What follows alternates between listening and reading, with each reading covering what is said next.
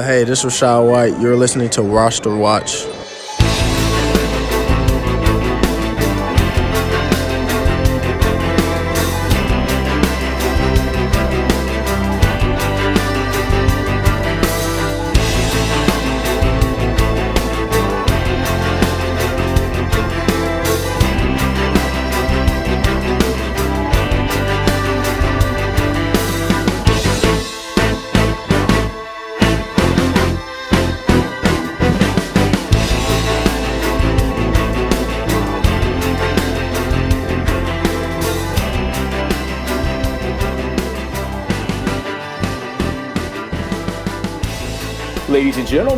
Roster Watch Nation, welcome back to the Epic Roster Watch podcast brought to you by Underdog Fantasy.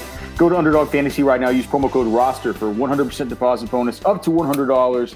Get into that big Best Ball Mania 3 contest with 2 million up top, just $25 to enter. Again, use promo code ROSTER with your first deposit for 100% deposit bonus up to $100. And joining us today, a, a very, very special guest, a frequent uh, guest here on the podcast and on the Sirius XM radio show. We've seen him go from, um, I mean, just a hustler like us at the at these draft events to you know growing his image and growing his uh, platform to where now he's one of the big head NFL reporters over at PFF.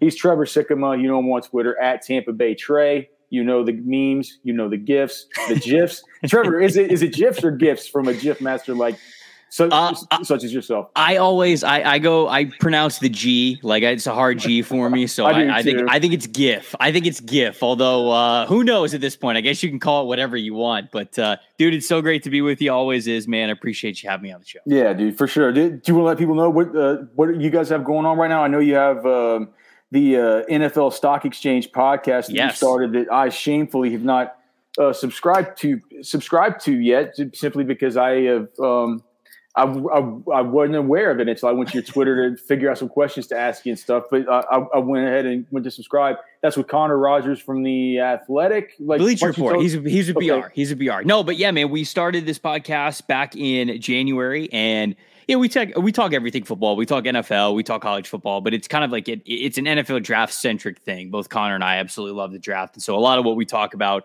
centers around the NFL draft. And we had a lot of fun launching that podcast right in the heart of draft season. So uh, it was great going through the mock drafts, the big boards, the rankings, everything that you see in draft season, the combine, Senior Bowl, all that kinds of stuff. So that was a lot of fun. And uh, yeah, I guess right now we're just going through summer scouting. We just really started to dive into that. We took a look at quarterbacks and we're going through every single position for the upcoming college football season and what could be the 2023 NFL draft class. So we're really getting into the weeds, getting into the film, the background of a lot of these guys. And so it's going to be a fun summer, man. I'm excited about it. All right, so so I'm I'm gonna I'm gonna ask you about uh, some of that stuff Yeah, please for do. sure, for sure. Um, but uh, you know, the other thing is, it's it's just to the listeners out there. If you guys remember, Trevor was on um, the Locked On NFL Draft podcast that I would always talk about with our good friend, uh, with our uh, good friend on here, John John Ledyard, who's been on a million times, and I think you had Solak on there with you for a while. Mhm. You know, so. Um, if, if you've missed hearing uh, hearing Trevor's voice, man, make sure and go su- subscribe to that new that new pod. He always has such such great insight.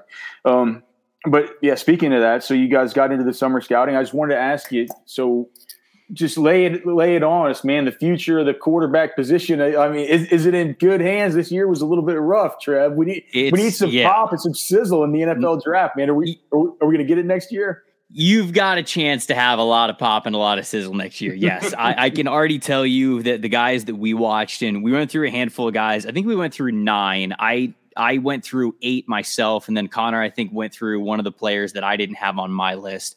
And so we went through almost ten quarterbacks. We also talked about some of the guys whose notes we didn't get into too in depthly yet this summer, but we will later this summer.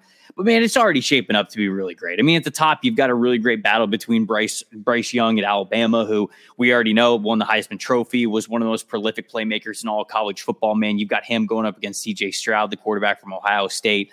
Uh, I went into it. I'm not going to lie. You know, it's so funny. We watch these games on Saturdays and we watch them live, and we kind of have our opinions that we get based off of watching these guys live. And I was, I, thought I was going to go into the film session thinking that CJ Stroud would be okay, but I felt like everybody was blowing him up too much. I I, I didn't think that I was going to love what I saw, and man, I ended up loving the film. He is fantastic. He is potentially worthy of the number one overall pick, no doubt about it in my mind. And so you've already got two guys right there who are worthy of that number one overall pick. You got guys like Tanner McKee, like Will Levis, like Tyler Van Dyke that are kind of that next group of quarterbacks who could easily sneak themselves into the top 10, top 20. And then you got some wild card players. Of course, everybody knows Spencer Rattler, right? The QB1 Netflix documentary, which kind of followed him around his senior year of high school. He's a five star quarterback, goes to Alabama, goes to Oklahoma, excuse me, under Lincoln Riley.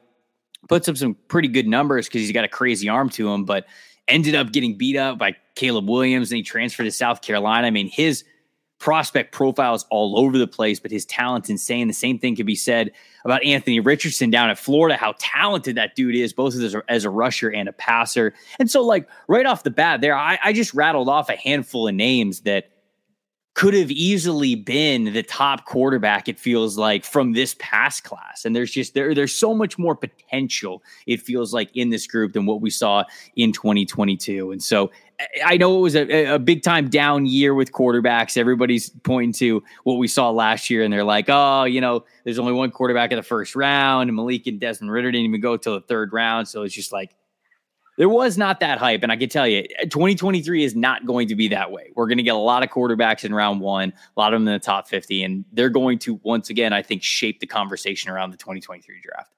Well, it's it's interesting you mentioned Richardson because everybody knows that that that Trevor is a Florida guy.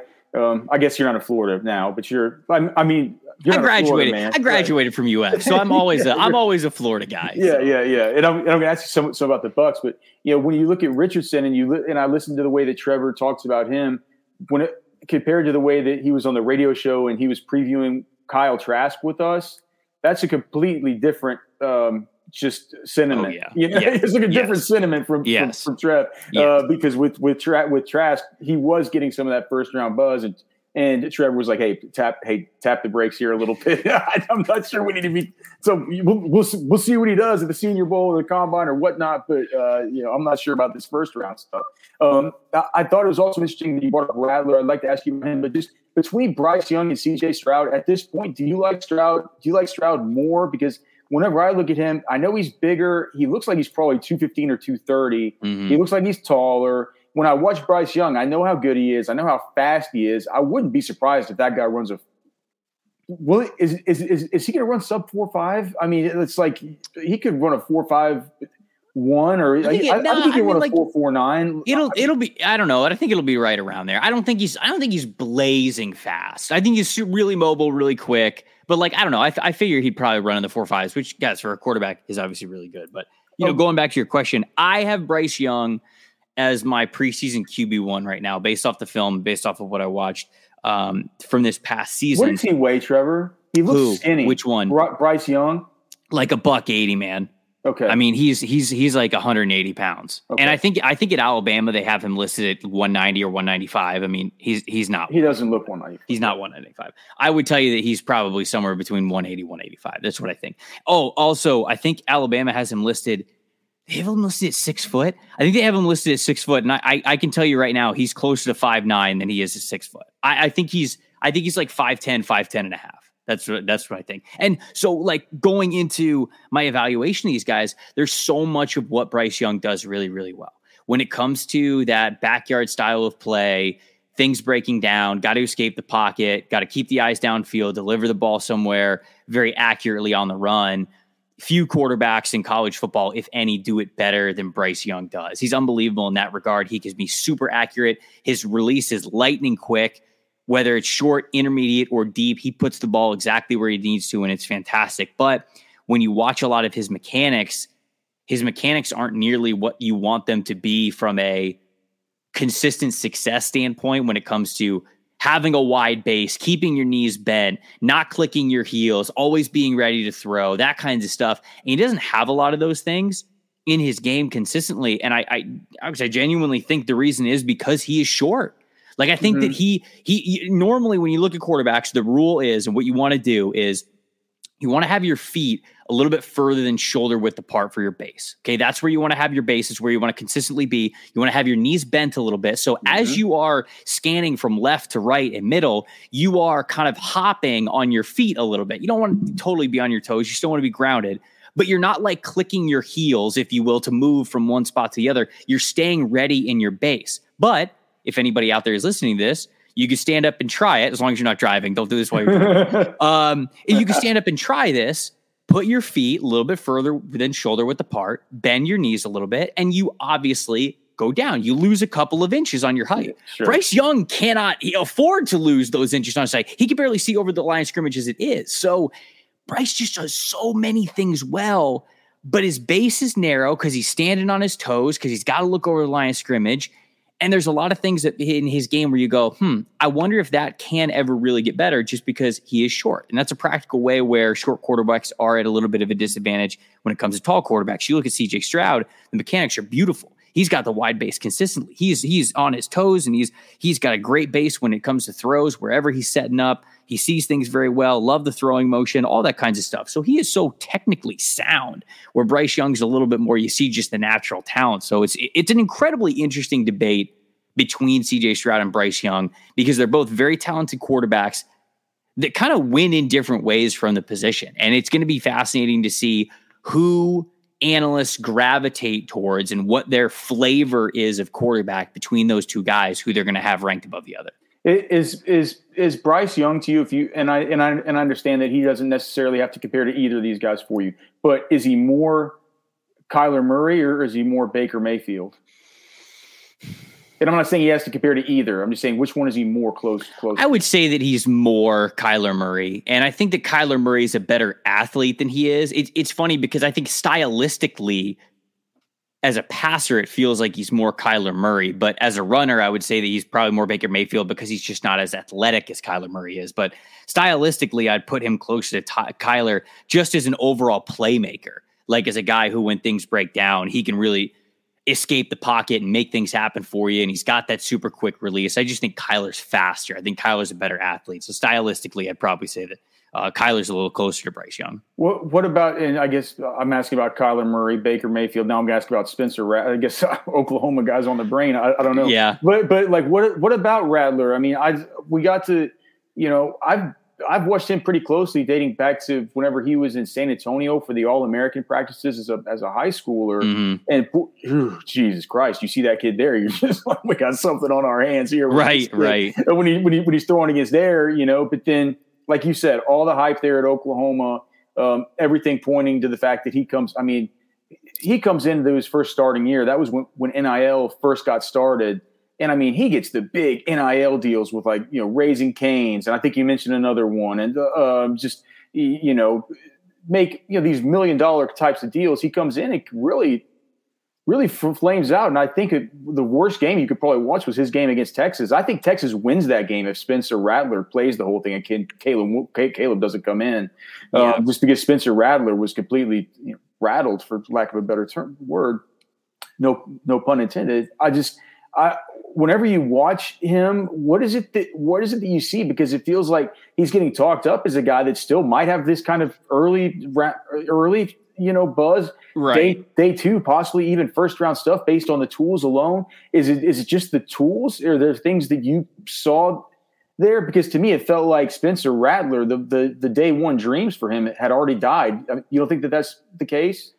I I would not put him in the day one conversation right now. Firmly, I would not have him in the day one conversation. Now, look, he's got an incredible arm. He really does, and he might have the best arm talent of anybody in this class.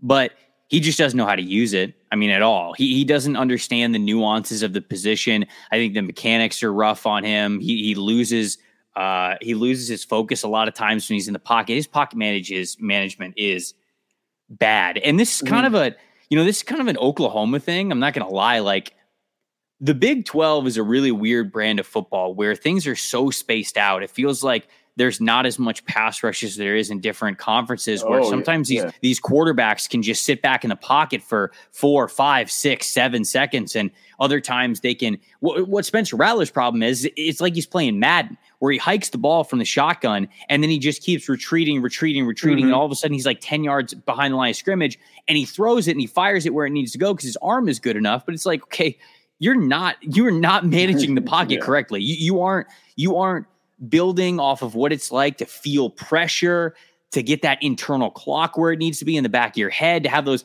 eyes in the back of your head, if you will, that feel of when pressure's around you. Spencer Rattler does not have any of that experience, and he just makes really bad decisions. He's a, he's a he is a straight up bad decision maker right now, and I like that he is getting a fresh start at South Carolina. I, I, I like that it is with a familiar face in Shane Beamer, who was at Oklahoma for a little bit while Spencer Rattler was going was was getting into the program there.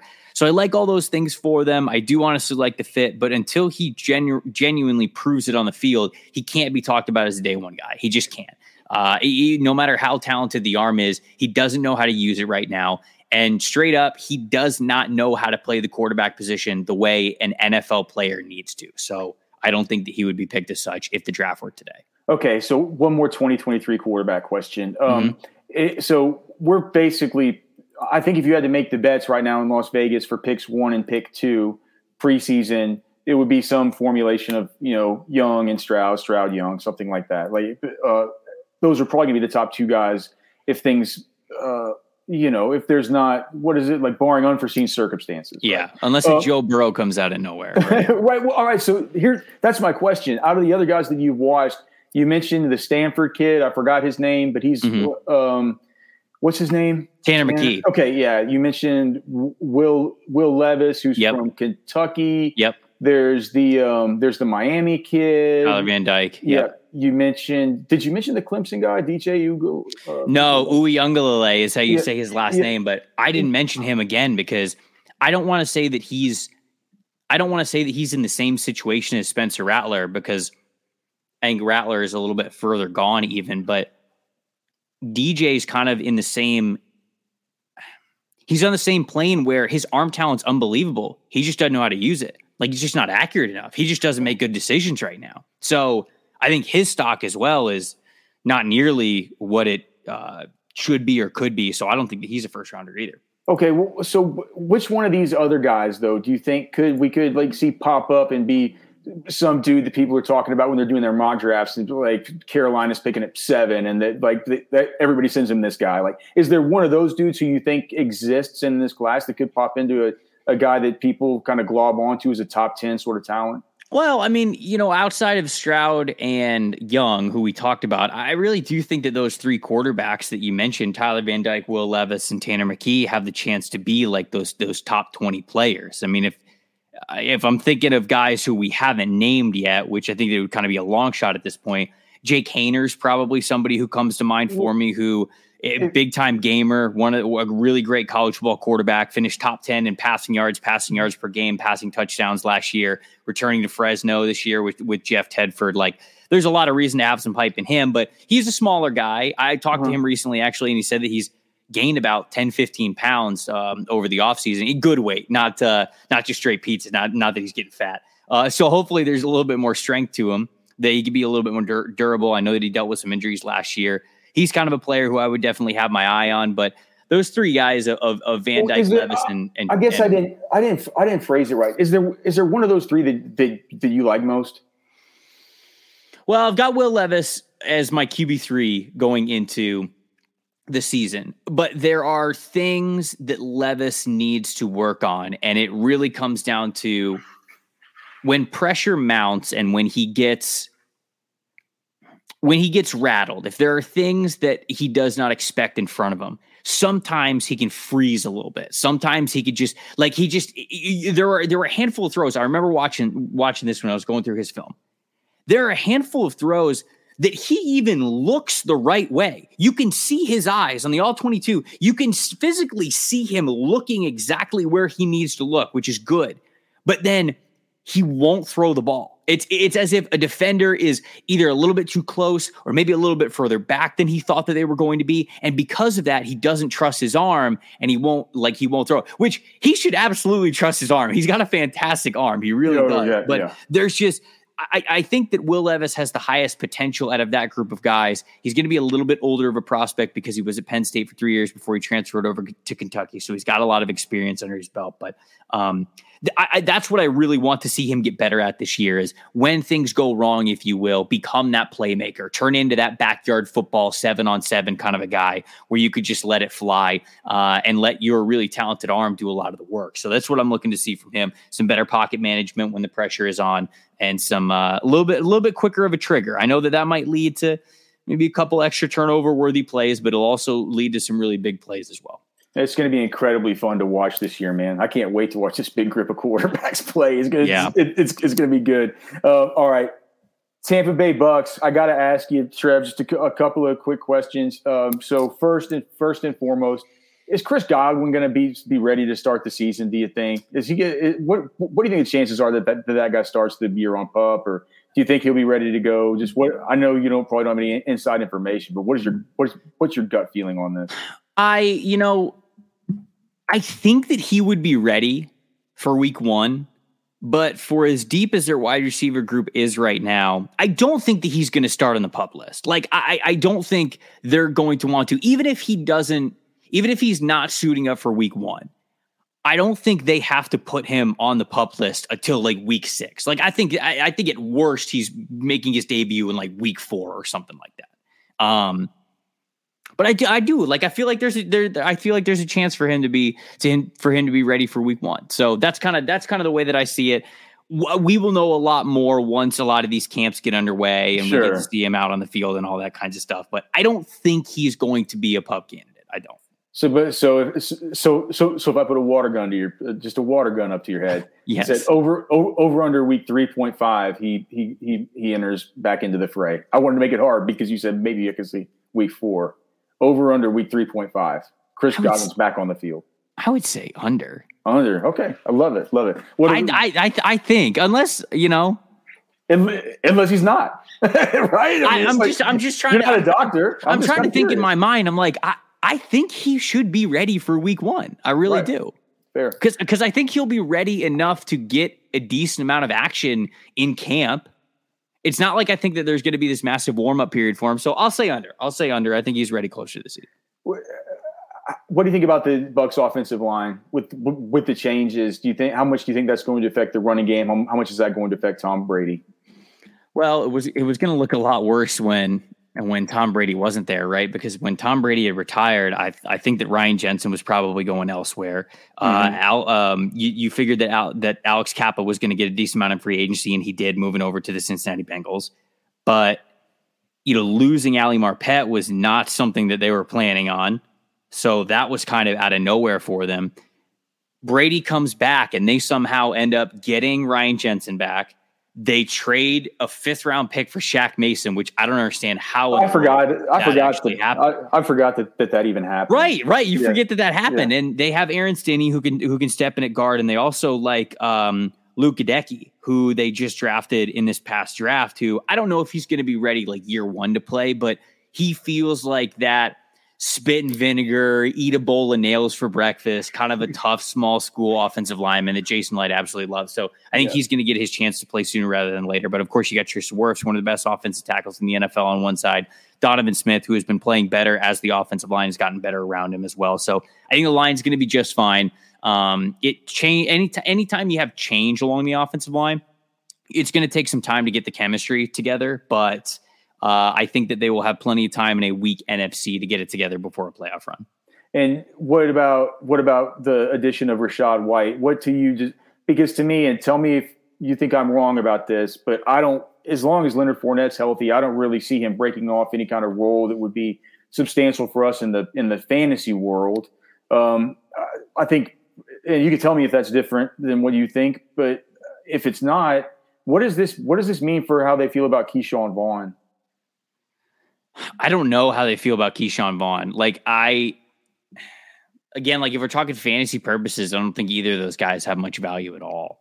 Um, It, but they're, see, they're, we have we have giant sickos who listen to this who play in these de- developmental dynasty leagues. Right, right. huge, huge I, uh, yeah. I I like Ke'Shawn Vaughn. I actually liked the pick when it happened, but it doesn't seem like barring some injuries and him getting playing time and just kind of going off this year, it doesn't seem like he's going to be in Tampa for long. So if you're drafting him thinking that he's going to be a part of Tampa's plan, if you're like convincing yourself to stash him on a dynasty roster, going, okay, well, like Fournette's contracts up here, blah blah.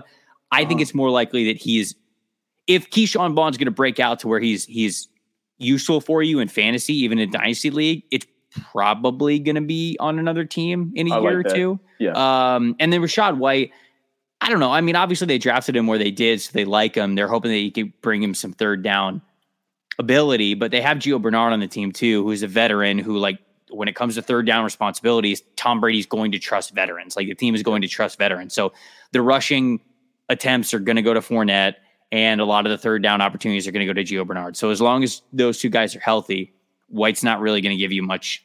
I don't think much this year. You can stash him, and maybe he'll be something for you in a year now or a what, year or two. What about all right? And, and then finally, what about Gronk? You think he's going to come back? I've always thought Gronk was going to come back. If like if if, if Gronk wasn't going to come back, he would he would have said that. Right. That that's that's what I, I keep. That's what that's I what, think. That's yeah. what I that's what I keep going back to. It, it's not like like he would know at this point, right? I mean, mm-hmm. like he he would know at this point whether or not his body was responding the way that it needed to. Tampa played their last game in January. And Gronk's been like training, he's been traveling, he's been doing all this other stuff. And it's like, if he wasn't going to come back, he clearly is only going to come back to play if it's for the Bucs and Tom Brady in Tampa he would have like he would have made it easy on them by now, right? I mean, like that's what that's what I believe. I I think that he was he's always been coming back. He just wanted to take time off. I think that he enjoys the fact that he it's a mystery and nobody knows and all that kinds of kinds of stuff. But I really do. I think that that that he's taken a lot of time off, but he'll eventually be back on the football field. He's going to be their tight end one to start the season. And that's something just to keep in mind. We've been saying, you know, you could take him as your second tight end in these underdog contests right now. Once we get the word that he's coming back, that ADP is going to shoot up into the you know tenth, 9th round, that kind of thing. Just with the way that he's been able to produce with Tom Brady. You can go right now to underdogfantasy.com, use promo code roster, get that 100% deposit bonus, and get in on some of these early values. This has been Trevor Sikkema with us at Tampa Bay Trey on Twitter. As always, Roster Watch Nation, we ask you to mobilize, unite, go follow our friends uh, uh, of, of the Roster Watch radio program over on Twitter. Again, that's at Tampa Bay Trey. And also go subscribe to his podcast, as I just did before we went on, the NFL Stock Exchange with uh, what's the, your co-host Connor Connor Rogers. Con, with the Connor Rogers from Bleacher Report. Um, all right, Trev, I just got two more questions to ask you. I warned you about it before the start of the show. Uh huh. Rookie at quarterback, running back, wide receiver, tight end position that had your favorite landing spot for their ability to produce or their their, their prospects to, to produce? Okay, so I can go with running back as well because we talked yeah. pre-show and you just said you you only said wide receiver. So if you're oh, opening shit. up to running back, I just want to no. make sure. Quarter, I'm sorry. Sure. I, I, I, I, meant to say like any skill position. Okay. So. Man, there's a handful that I like a lot that I just kind of want to give some shout outs to. I think number one, it has to be Kenneth Walker, right? Kenneth Walker has to be the top landing spot for any of these guys because oh, that's he, interesting. Like I, he's yeah. he's used he's used to a big carry load. And look, Rashaad Penny is there, but Rashaad Penny has been hurt in years past. It's it's a position that obviously no. is is prone to injuries as well. There's no guarantee that Chris Carson's going to come back, right? When you look at how Pete Car- Pete Carroll was talking about his neck, and they're like, yeah, I mean, like he's fine, but just is he football fine? Who knows? And that's kind of that's kind of dangerous, right? When something like that happens. Unless the reporters like I, I, was I was asking about football fine. I wasn't asking about fine just to walk around. Right, right, right. So, uh, so I, I, think that there is a reality where Kenneth Walker could eventually be the starting running back of the Seattle Seahawks. We know their passing game is probably going to be abysmal um, with their quarterback situation there. Pete Carroll wants to run the ball anyways, and so I think that that landing spot for Kenneth Walker could end up being really huge for him. I love the, the James White landing spot as well to be a pass catching third down back, an explosive option out of the backfield for a potent Buffalo Bills offense that we know is going to score a lot of points, rack up a lot of yards. I think that that's one that I really like. Of course, I like the Drake London fit because there is quite literally no one else in Atlanta that they could throw the ball to from the wide receiver position. I get that Kyle Pitts is there and they're going to lean on him plenty, but I think that they're just Drake London is just going to by default gets so many targets that that you have to absolutely love that one. Um, I'm trying to think of a less. I like the John Metchie one too. The, you know, speaking of, we we just talked about Chris Godwin coming back from an ACL injury. John Metchie also coming back from an ACL injury. So I don't know if he's going to start on the on the PUP list or, or, or what. But when he comes back, I really like him as a wide receiver too to complement Brandin Cooks. Brandin Cooks is going to take a lot of the attention, and John Metchie is is used to playing with other really talented wide receivers. He understands how to get open. He understands how to be a be a decoy or even use a main wide receiver to his advantage where he's taking and manipulating space. I think he's great with his route running already, understands how to get to the soft spots of coverages. So I just think he's a smart receiver already. And because of that, you could see some good uh, return on investment from him. So those are a handful of spots just kind of off the top of my head that I like a lot. Metchie very workmanlike, and one of the things that people liked about him is, and you know, one of the things that I liked about him is he, you know, he's pretty good. He's pretty good at everything. I think one of the reasons why he got slept on a little bit is because there wasn't that one part of his skill set in a class that had so many of these guys that had the finished skill set. Chris Olave just so silky smooth, right? Garrett Wilson so unbelievably twitchy. Um, you can go through all the, you know, Drake London, a go up and get it, my ball freak. You know, I mean, all these guys have that one kind of thing. Metchie's just kind of good at everything. Correct. so, right. So it's got like, so it's a, yeah, I, I really like that call for sure. All right, what about what, what about one for all the haters, Trev? Who who landed in the worst spot? Who who, who landed with an NFL team where they're just they're completely dust now? They're never going to make it. everything's ruined. I, I hate I hate saying that about literally everybody. Um, ooh, also also now that I'm scrolling the wide receiver list, also wanted to shout out uh, Khalil Shakir. He as a is a good one. Like he oh, landed sure. in a really good spot. I think that he could potentially be a massive slot option and a target guy for the Buffalo Bills as soon as this year. Who landed in a bad spot? I mean, I don't know how Jahan Dotson's going to play now that Carson Wentz is throwing in the ball. Maybe that'll be okay. That, that's a good one. That's probably one that I think that he was overdrafted a little bit. But look, if they drafted him as high as they did, I think that he obviously is going to get a lot of carries there. I have no idea why uh, Ty Davis Price was drafted as high as he was in the third round to the San Francisco 49ers. I guess they plan on using him plenty there, but I was a little bit confused by that landing spot. I liked a lot of the other ones though. I'm looking at and I'm I'm trying to find like ones that I really didn't like, and I don't have a lot of them. There's just there, there's a lot of there's a lot of players who went to certain spots that I could see good return on investment for. Breece Hall, you know, I already mentioned Walker and Cook. Rachaad White, I mean, that's probably we we already talked there about. You go, there you go, man. That's, you took the circuitous route, but you've already said that you're not high on Rachaad yeah, White. Right. Is, that's that's probably great situation. That's probably the one where he's got the furthest path to contributing this year. So it's probably that one.